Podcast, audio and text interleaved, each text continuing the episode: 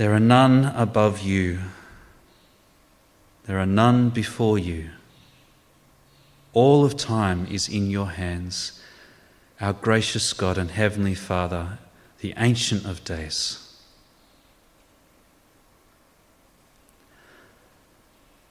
Our God, in the light of your great majesty and holiness and goodness, we are very conscious of our own sinfulness and need and weakness. We confess that to you today. But we thank you so much for your amazing grace. We thank you that you have not only called us to yourself, to be members of your kingdom of light, but that you have given us the precious gift of your word. And so we pray now as we hear your word that you might please soften us, open our hearts and our minds to hear what you have to say to us. And make us willing to change our lives in response to live in trusting obedience to you our great God and Heavenly Father. Through the name of your mighty Son, our Lord Jesus, we pray. Amen. Reading from Acts chapter 1, verses 1 to 26. In my former book, Theophilus, I wrote about all that Jesus began to do and to teach until the day he was taken up to heaven after giving instructions through the Holy Spirit to the apostles he had chosen. After his suffering, he presented himself to them and gave many convincing proofs that he was alive. He appeared to them over a period of 40 days and spoke about the kingdom of God. On one occasion, while he was eating with them, he gave them this command Do not leave Jerusalem, but wait for the gift my Father promised, which you have heard me speak about. For John baptized with water, but in a few days you will be baptized with the Holy Spirit. Then they gathered around him and asked him, Lord, are you at this time going to restore the kingdom to Israel? He said to them, It is not for you to know the times or dates the Father has set by his own authority, but you will receive power when the Holy Spirit comes on you, and you will be my witnesses in Jerusalem and in all Judea and Samaria and to the ends of the earth. After he said this, he was taken up before their very eyes, and a cloud hid him from their sight. They were looking intently up into the sky as he was going, when suddenly two men dressed in white stood beside them. Men of Galilee, they said, why do you stand here looking into the sky? This same Jesus, who has been taken from you into heaven, will come back in the same way you have seen him go into heaven. Then the apostles returned to Jerusalem from the hill called the Mount of Olives, a Sabbath day's walk from the city. When they arrived, they went upstairs to the room where they were staying. Those present were Peter, John, James and Andrew, Philip and Thomas, Bartholomew and Matthew, James, son of Alphaeus, Simon the Zealot, and Judas, son of James. They all joined together constantly in prayer, along with the women and Mary, the mother of Jesus, and with his brothers.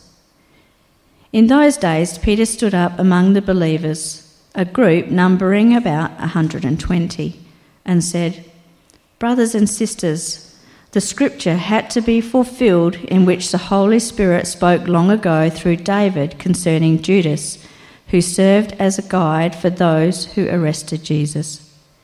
He was one of our number and shared in our ministry. With the payment he received for his wickedness, Judas bought a field. There he fell headlong his body burst open, and all his intestines spilled out. Everyone in Jerusalem heard about this, so they called that field in their language Akeldama, that is, field of blood. For, said Peter, it is written in the book of Psalms, May his place be deserted, let there be no one to dwell in it, and may another take his place of leadership. Therefore, it is necessary to choose one of the men who have been with us the whole time the Lord Jesus was living among us, beginning from John's baptism to the time when Jesus was taken up from us. For one of these must become a witness with us of his resurrection. So they nominated two men Joseph, called Barsabbas, also known as Justus, and Matthias. Then they prayed, Lord, you know everyone's heart. Show us which of these two you have chosen to take over this apostolic ministry, which Judas left to go where he belongs. Then they cast lots, and the lot fell to Matthias. So he was added to the 11 apostles. Some really interesting things in that chapter, isn't there? We're not going to talk about intestines, um, but you might have noticed that as we sort of stuck, uh, started out. Uh, we are in this new series in Acts. I hope you're looking forward to it. Uh, every time we open God's Word together, it's really important, isn't it? And God actually speaks to us by His Spirit through His Word every time we open it. But I reckon Acts has a bit of a special place for Christians. Uh, um, it might for you, uh, it certainly does for me. It's kind of like our origin story. Uh, you know, origin stories. Um, so you find out why Bruce Wayne becomes a crime fighter dressed as a bat. Uh, or maybe, if you're not into superhero movies, uh, maybe you're into Ancestry.com. Anyone done the kind of tracing back of your ancestry, your origin story? Um, it's, it's something that we are really gripped by, right? Um, you, you kind of learn about where you've come from and you get to know a bit more about who you are today. Um, Acts is like that for Christians. It shows us where we've come from and it helps us know better who we are today. Um, now, I've called this series Unstoppable.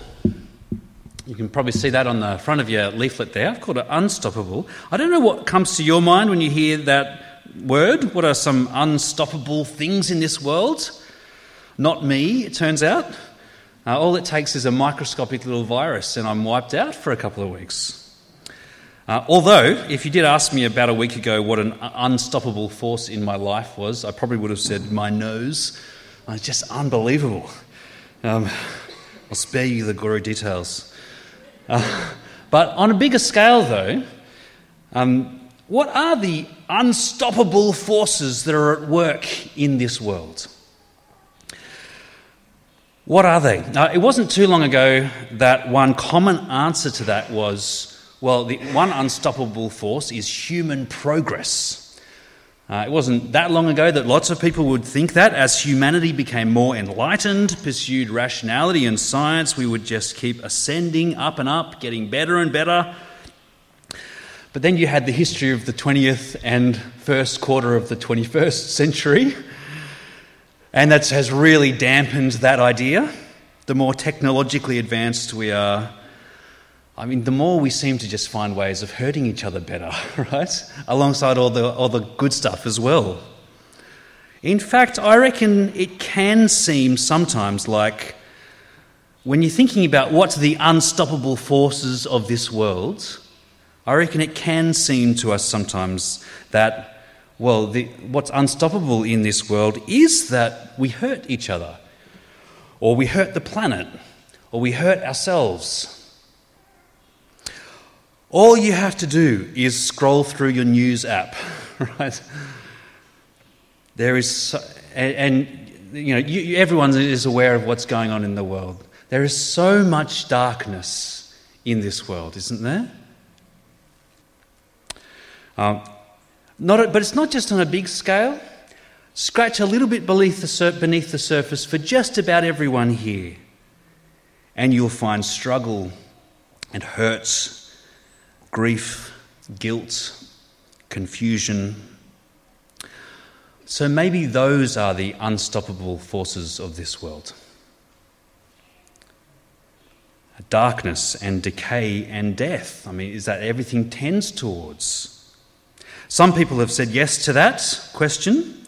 So, this, this um, cheery looking chap is a guy called Bertrand Russell, famous atheist philosopher who looked out on the universe and saw, according to his atheist worldview, the whole temple of man's achievement must inevitably be buried beneath the debris of a universe in ruin. I mean, it's very sort of um, striking kind of writing. But his conclusion was this that we have, to, we have to build our lives on the firm foundation of unyielding despair. Here you go.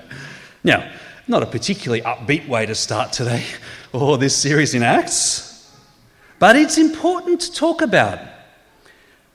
Because maybe you wouldn't say it as bluntly as good old Bertrand, but maybe you have had those kinds of thoughts. Maybe you have them now. It's important to talk about because over and against that worldview of despair that has, it seems to me, grouped so many people in our worlds. over and against that stands the risen Lord Jesus Christ, who says no to that darkness, who calls you to come out of the dominion of darkness and into his kingdom of light. What we will see in this series is that he is the unstoppable force of this world. Now, that's what we're going to get a glimpse of in this passage. And what we'll see worked, at, worked through different angles as we look through this book. It's a massive claim, though, right? It's a huge claim. So, but let's dive in.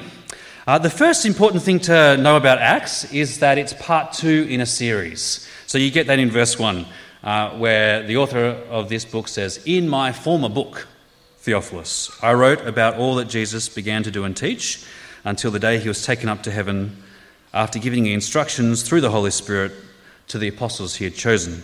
So um, you, uh, you might know this. Acts is written by a guy called Luke who also wrote Luke's Gospel, that's in your Bibles.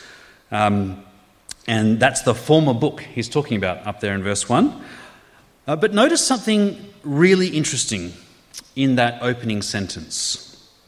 Verse 1 says, I wrote about all that Jesus began to do and to teach. So sometimes you can kind of think of Luke's gospel as the story of Jesus, all the stuff he did. Um, wonderful, great. Um, but then uh, you kind of move on to Acts.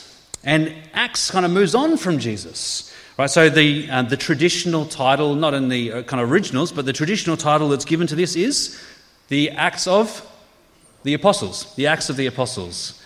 Um, uh, more recently, some people have said, well, hang on a second, it seems like the Holy Spirit is actually really powerfully at work here, so why don't we call it the acts of the Holy Spirit? And you can see why. Both the apostles and the Holy Spirit, as you read through this book, are key. But neither of those titles actually gets quite to the heart, I think, of this book. And verse 1 shows you why. If Luke's gospel was all about what Jesus began to do and to teach, this book is going to be about what Jesus continues to do and to teach. He is the living Lord of his kingdom. Uh, and one of the main things he said about doing after his resurrection was proving that to his disciples. I think that's quite wonderful, actually. He, he knew that they needed 40 days of constant proof that actually this amazing thing that has happened really did happen. He really has risen from the dead. So look at verse 3. Um, after his suffering, he presented himself to them and gave many convincing proofs that he was alive. He appeared to them over a period of 40 days and spoke about the kingdom of God. He gave them many convincing proofs. You get a bit of a glimpse of that at the end of Luke's Gospel, volume 1.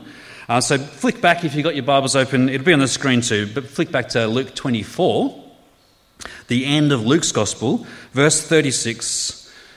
Um, Luke writes, While they were still talking about this, this is the um, disciples, the first apostles, um, Jesus himself stood among them and said, Peace be with you. They were startled and frightened, as you would be, um, thinking they saw a ghost. And he said to them, Why are you troubled, and why do doubts rise in your minds? Look at my hands and my feet. It is I myself. Touch me and see. A ghost doesn't have flesh and bones, as you see I have. And you keep reading in Luke, and you find out he sits down and asks them for a piece of fish and eats it in front of them. And it's like he's saying, Look, the fish doesn't drop through me. I'm not a ghost, I'm real. He wants them to be absolutely sure that he really is risen from the dead. He is the living Lord of his kingdom. But he doesn't just prove he's alive to his disciples. Do you notice there's another thing he does in the, the, that last, those last 40 days? He teaches them. And Luke summarizes what Jesus teaches them with this phrase, the kingdom of God, in verse 3. He teaches them about the kingdom of God. This, that is the big important thing Jesus, I mean, it's interesting, isn't it? He has this 40 days. What is it you think he was going to talk to his disciples about through that time? Well, here it is. This is the summary what is he focusing on? What is he obsessed with? What does he want them to really, really know about? The kingdom of God. It's so important, actually, for what's happening in Acts that Luke finishes the whole book of Acts with this idea of the kingdom of God. So, again, if you've got your Bibles open, flick, flick ahead to chapter 28, the last chapter, the last verse. Um, this is about 30 years later. Hopefully, we'll get to it not in 30 years' time. It might take us a, a couple of years. Um, but this is about 30 years later um, from the start of the book. Paul, the Apostle Paul, who we'll find out about later on, um, he's in prison in Rome and he finishes the whole book with this Paul proclaimed the kingdom of God and taught about the Lord Jesus Christ with all boldness and without hindrance he proclaimed, what, what was, what, what does Acts finish with? What's the note it finishes on? The kingdom of God. So that's what Jesus spent his time talking about. That's what Paul has spent his time talking about. It's kind of bookends the whole book of Acts, front and back. And so, what we're going to be doing as we read through this book is seeing this kingdom. What is it? What does it look like? How does it grow? But seeing it grow and expand under its risen and living Lord. But there's a bit of an issue. Um, Jesus knows he's not going to be with his disciples in his bodily for much longer. So here's the question How is he going to continue to rule over his kingdom when he's not kind of physically present with them anymore? Uh, so, verse 4 kind of zooms in on one of the conversations they had. Verse 4 On one occasion, when he was, while he was eating with them, he gave them this command Do not leave Jerusalem, but wait for the gift my father promised, which you have heard me speak about. For John baptized with water, but in a few days you will be baptized with the Holy Spirit. Sometimes I think, and maybe you've thought this too, uh, you, you kind of think, oh, it would have been so awesome, so much better if I'd been there. Like, if I'd actually seen Jesus in the flesh, if I'd been one of those witnesses, listening to him those 40 days. What's really interesting is that Jesus doesn't agree with you. Uh, he says in John's Gospel that it's better for you that I go away because I'm going to send my Spirit. Uh, it's, it's better. With His Spirit, you're better off. The living Lord is closer to you than if he were standing here in this room. Uh, Jesus' plans for his kingdom involve this the sending of his spirit to his people. Uh, that's the first thing that the and the, the first thing that they're to do, that he tells them to do, is to stay and wait in Jerusalem for this gift. Uh, but then they ask, they ask this weird question in verse 6. Uh, verse 6 They gather around Jesus and they ask him, Lord, are you at this time going to restore the kingdom to Israel? Now, that's not the question I would probably be asking at that point. Um, you know, if Jesus has just said, I'm going to send us, baptize you in the Holy Spirit in a few days' time, so wait for that, I'd be thinking, I'd be wanting to ask him, what's that going to look like? What's, it, what, what's going on there? How does that feel? Will I have powers? You know, like, what's going on? But they don't ask that. That's not the disciples' question. Uh, it's quite interesting. I think they ask this because they know the Old Testament better than I do and better than you do. And they're, they're actually joining all kinds of dots together as Jesus is saying this to them. This coming of God's kingdom, empowered by God's Spirit. Uh, for them, it wasn't just about a kind of individual experience to think about, although it was that. It, it, it, was something that tied together so much more. It tied together all the hopes and promises of the Old Testament. Uh, so at this point in their history, Israel were an occupied nation. They were under the rule of the Romans, and before them, the Greeks and the Persians and the Babylonians. Um, but God had promised that it wouldn't always be that way. He, would, he had promised that he would send his king, um, this Messiah that we saw in the psalm at the start, from David's line, who would restore his people and gather them from the nations. And that hope, this hope of this great king who would come and restore his people, went hand in hand alongside this hope that he would send his spirits, this promise of God's Holy Spirit to give his people a new heart to be with them and in them, a new heart to know and obey him. And as Jesus is teaching about God's kingdom, he's, so he's teaching about God's kingdom, he's proving he is that risen Messiah, that long awaited King, and he's talking about this coming of God's Holy Spirit. All these threads are being kind of drawn together, all these promises. And it's like they're kind of thinking, it's time.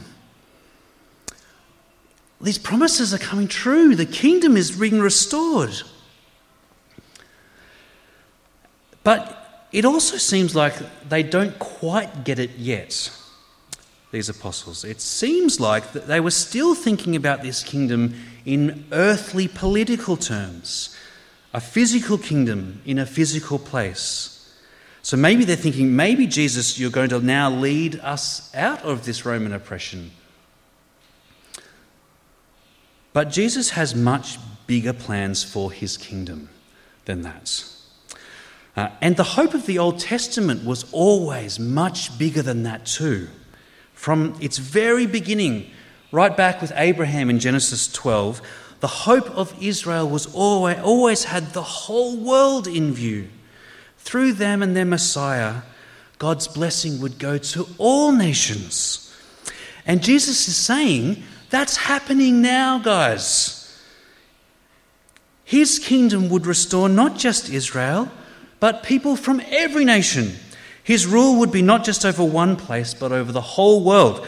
And so he tells them in verse 7, he says, Look, forget about worrying about dates and times. That's up to the Father, not, not you. But in verse 8, he says, Instead of that, here's how I'm going to use you in my kingdom plans. And verse 8 is a really important verse. It's sort of the theme verse for the whole book of Acts. Verse 8, um, it says, But you will receive power when the Holy Spirit comes on you, and you will be my witnesses in Jerusalem and in all Judea and Samaria and to the ends of the earth. See what Jesus is saying there? This, this long promised, longed for kingdom is here, but it's not going to grow like any earthly kingdom. It doesn't grow through the sword of man, but through the sword of the Spirit, which is the Word of God. It doesn't grow through coercion or human force. It grows as people witness to Jesus in the power of the Spirit.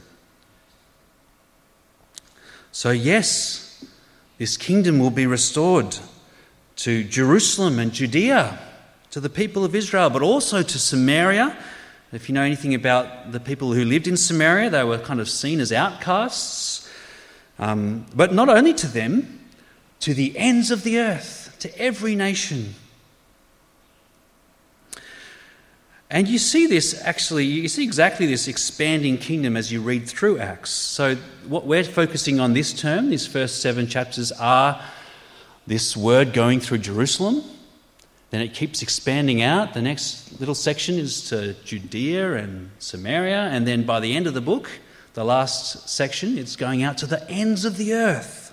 All the way, uh, not quite to the ends of the earth, it goes a long way away to Rome.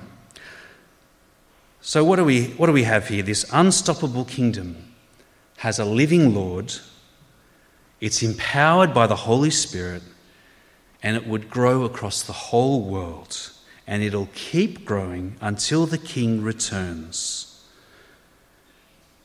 Now, verse 9 Jesus is taken up from before their eyes. Uh, but now we know, right? This isn't him abandoning his post. It's not him kind of checking out, leaving the story. It's a bit like, uh, you know, a couple of weeks ago, um, Craig Broman used the illustration of a soccer team.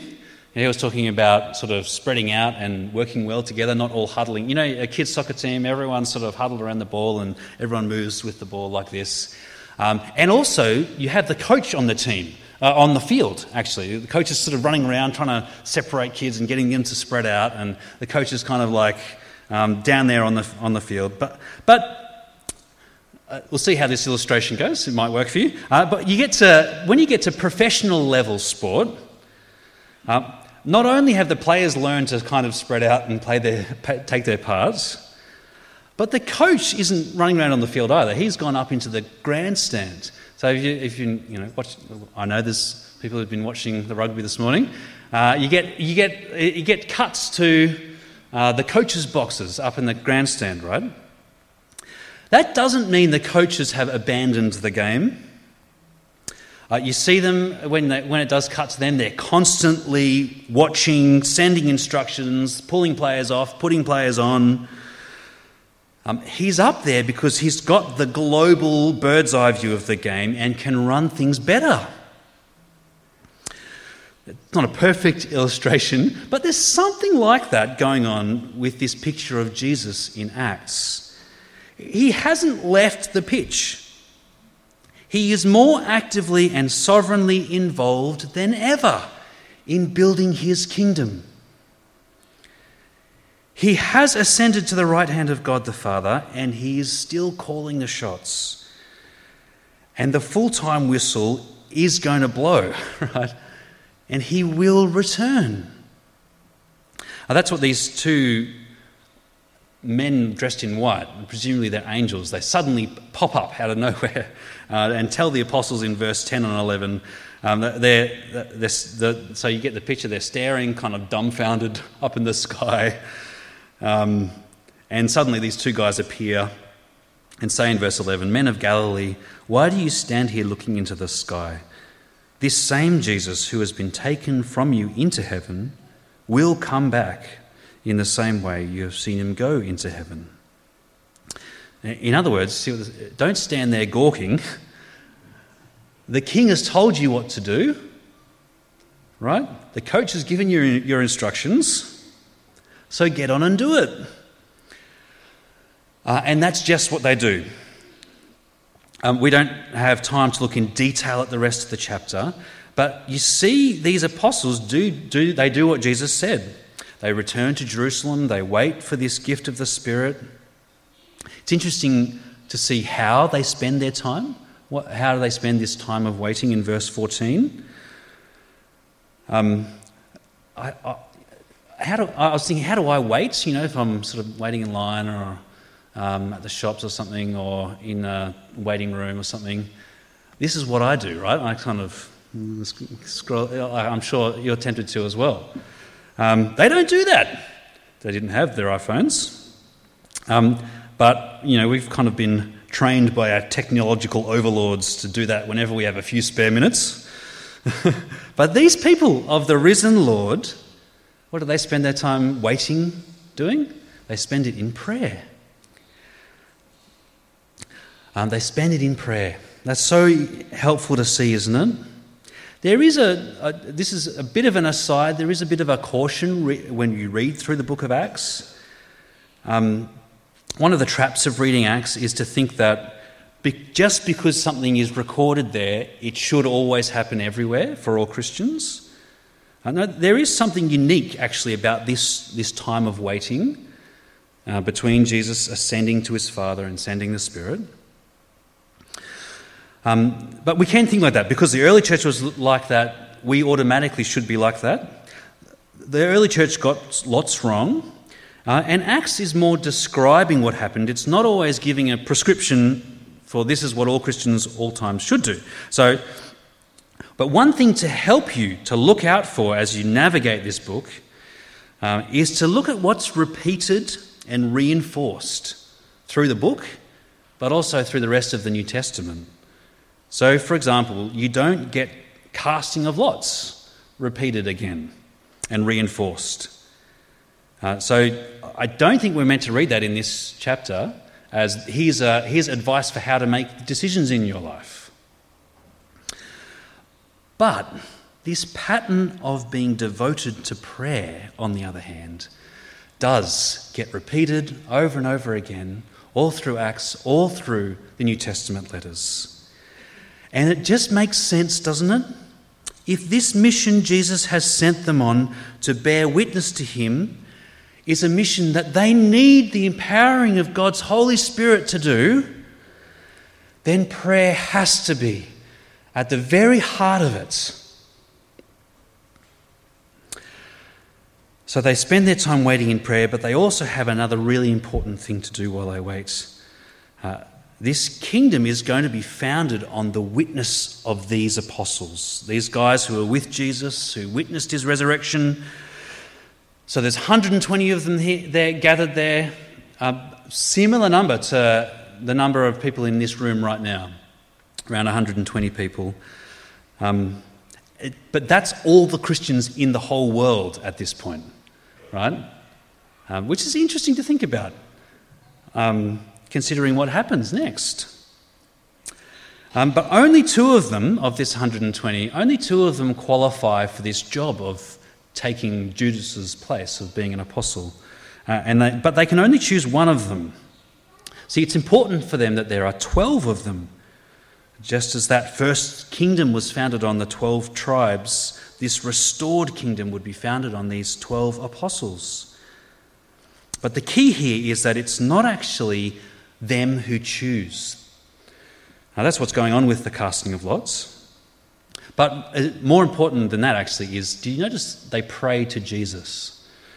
Uh, in verse 24, they don't know which of these two men is the right one for the job.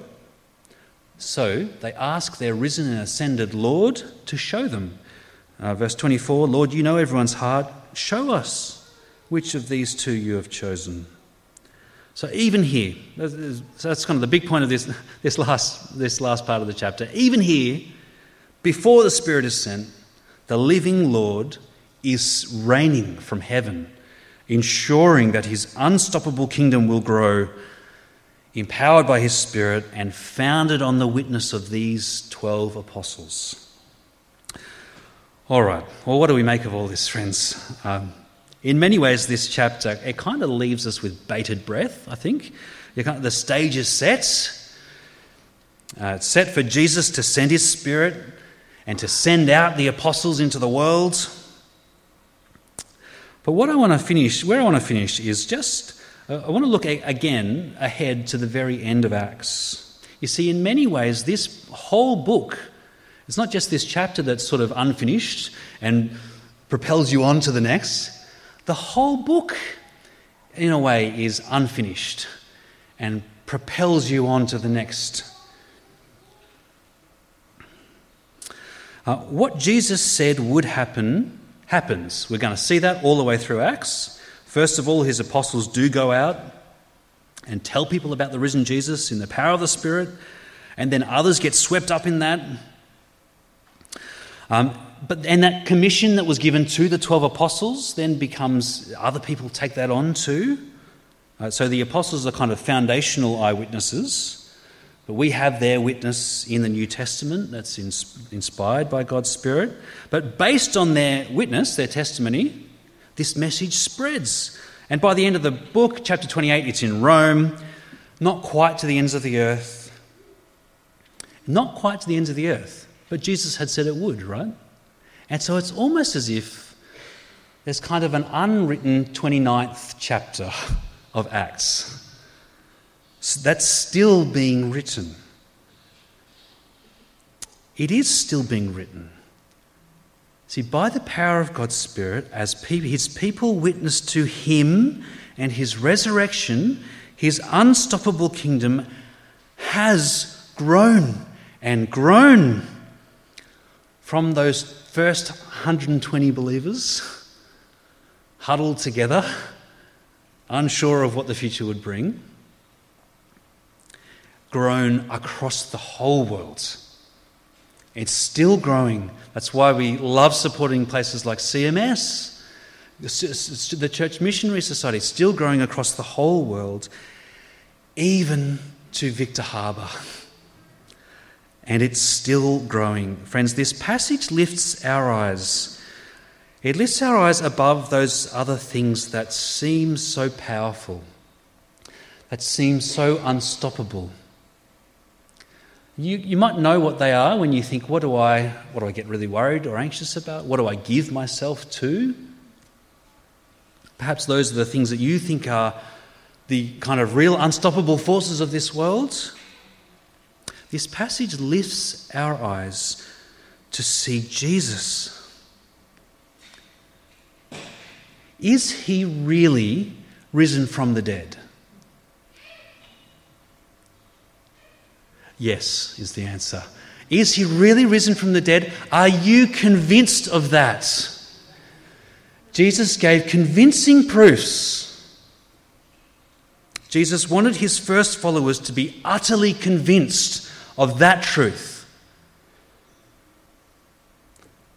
They were.